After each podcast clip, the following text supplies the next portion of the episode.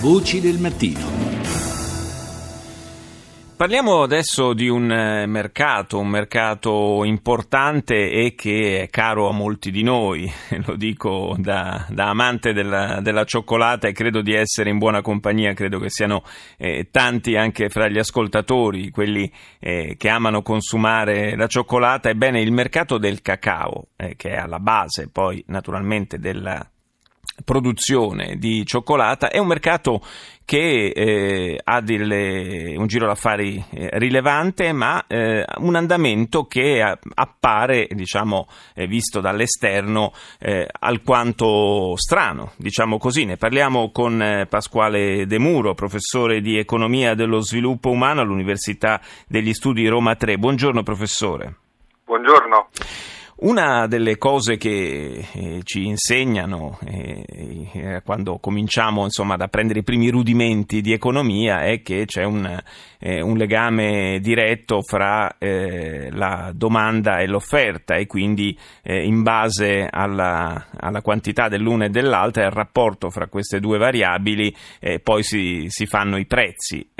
ora, quello che accade nel mercato del cacao sembra in parte almeno sfruttare sfuggire un po' a questa logica, nel senso che eh, assistiamo a un eh, rialzo da qualche tempo dei prezzi del prodotto finale, cioè la cioccolata, in tutte le sue, le sue, varianti naturalmente, e invece una riduzione costante e significativa dei prezzi che vengono pagati ai produttori eh, di cacao. Che cosa succede, professore? Beh, innanzitutto si tratta più che altro di una catena di prezzi, non di un solo prezzo, cioè, mm. cioè il prezzo pagato al produttore delle bacche di cacao raccolte nei paesi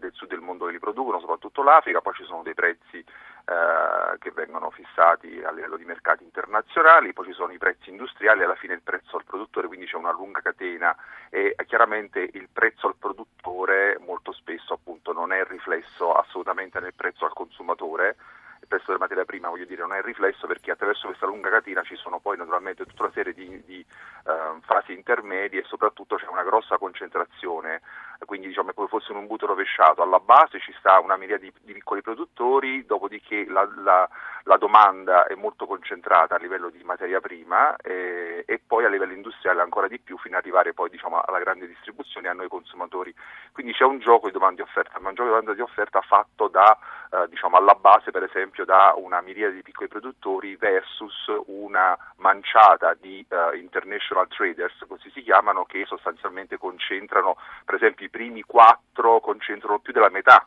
della domanda e quindi sostanzialmente c'è anche una concentrazione molto forte eh, diciamo del, di, di, quelli che acquistano e quindi, eh, la materia prima. E quindi hanno, hanno insomma, la forza per imporre i, i, prezzi che vogliono ai produttori e poi influenzare dall'altro lato invece il, il mercato eh, diciamo del, all'ingrosso del, di questo prodotto. Nel, l'anno scorso stato, era stato lanciato un allarme in conseguenza delle mutazioni climatiche, il Nino, insomma si diceva diceva ci sarà un calo drastico della produzione di cacao, qualcuno eh, si era messo anche a cercare del, dei modi alternativi per produrre la cioccolata, ebbene eh, che cosa è successo? Non sembra esserci questa scarsità di produzione.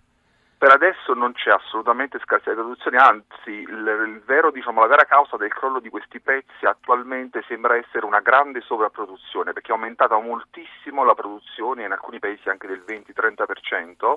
di cacao, quindi in questo momento c'è un problema di sovrapproduzione e questo diciamo, in questo momento, in questa fase congiunturale è quello, l'elemento che contribuisce di più alla caduta del prezzo, quindi è proprio una sovrapproduzione, quindi contrariamente a quanto era stato previsto, almeno per il momento, forse nel lungo periodo avremo degli effetti negativi, ma per il momento invece c'è rispetto alla domanda una maggiore offerta e questo contribuisce all'abbassamento del prezzo al produttore. E purtroppo la maggior parte dei produttori riceve quindi un prezzo che non gli consente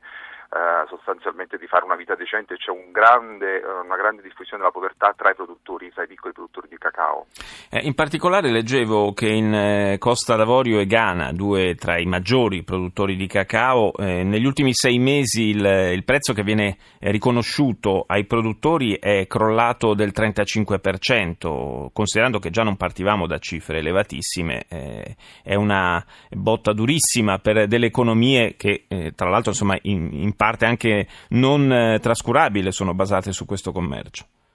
Sì, sono alcuni paesi che dipendono fortemente da, proprio dalle esportazioni di cacao, per esempio la Costa d'Avorio che è il più grande produttore mondiale e in generale l'Africa occidentale che concentra due terzi della produzione mondiale in questo momento, quindi sostanzialmente questo abbassamento dei prezzi si eh, riverbera in maniera molto pesante sulla vita di milioni di piccoli coltivatori, fra cui poi fra altre cose appunto ci sono proprio i più poveri. La cosa mh, interessante da, eh, diciamo, su cui riflettere è il fatto che molti di questi piccoli produttori non hanno alternative in questo momento, cioè non esistono occupazioni o coltivazioni alternative a cui possono diciamo, rivolgersi eh, facilmente almeno per poter in qualche modo eh, ottenere fonti di reddito alternative. Questo è un problema eh, a livello diciamo, nazionale in questi paesi che dovrebbe essere affrontato per poter risolvere il problema perché è chiaro che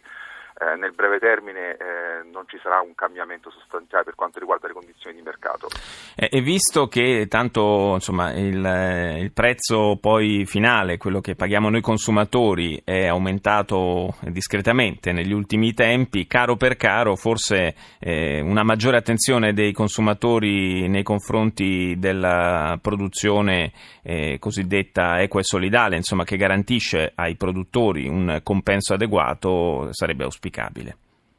Sicuramente eh, esistono eh, dei canali di distribuzione del cacao diversi di quelli di cui abbiamo parlato di precedenza. Quelli precedenti sono i canali tradizionali che sono in qualche modo la distribuzione del cacao eh, come commodity, quindi indifferenziata, mentre invece per fortuna ci sono delle organizzazioni, soprattutto del commercio solidale, che hanno da molto tempo ormai sviluppato dei canali alternativi di acquisto e trasformazione e distribuzione del cacao e quindi produzione di cioccolato eco-solidale eh, attraverso il quale si paga un prezzo cosiddetto equo ai produttori e questo naturalmente garantisce condizioni di vita migliori ai produttori ma anche devo dire un maggiore controllo su quella che è la qualità della materia prima, sulla sua sostenibilità nella produzione e anche per quanto riguarda eh, il consumatore. Quindi diciamo un consumatore che eh, è attento a questi aspetti sicuramente ehm, per quanto riguarda commer- i prodotti del commercio custodiale trova un'alternativa a- alla-, alla, produzione standard di cioccolato che sicuramente invece eh, non ci dice il cioccolato da dove viene, quanto certo. viene pagato e soprattutto diciamo, non è attento anche alla sua sostenibilità.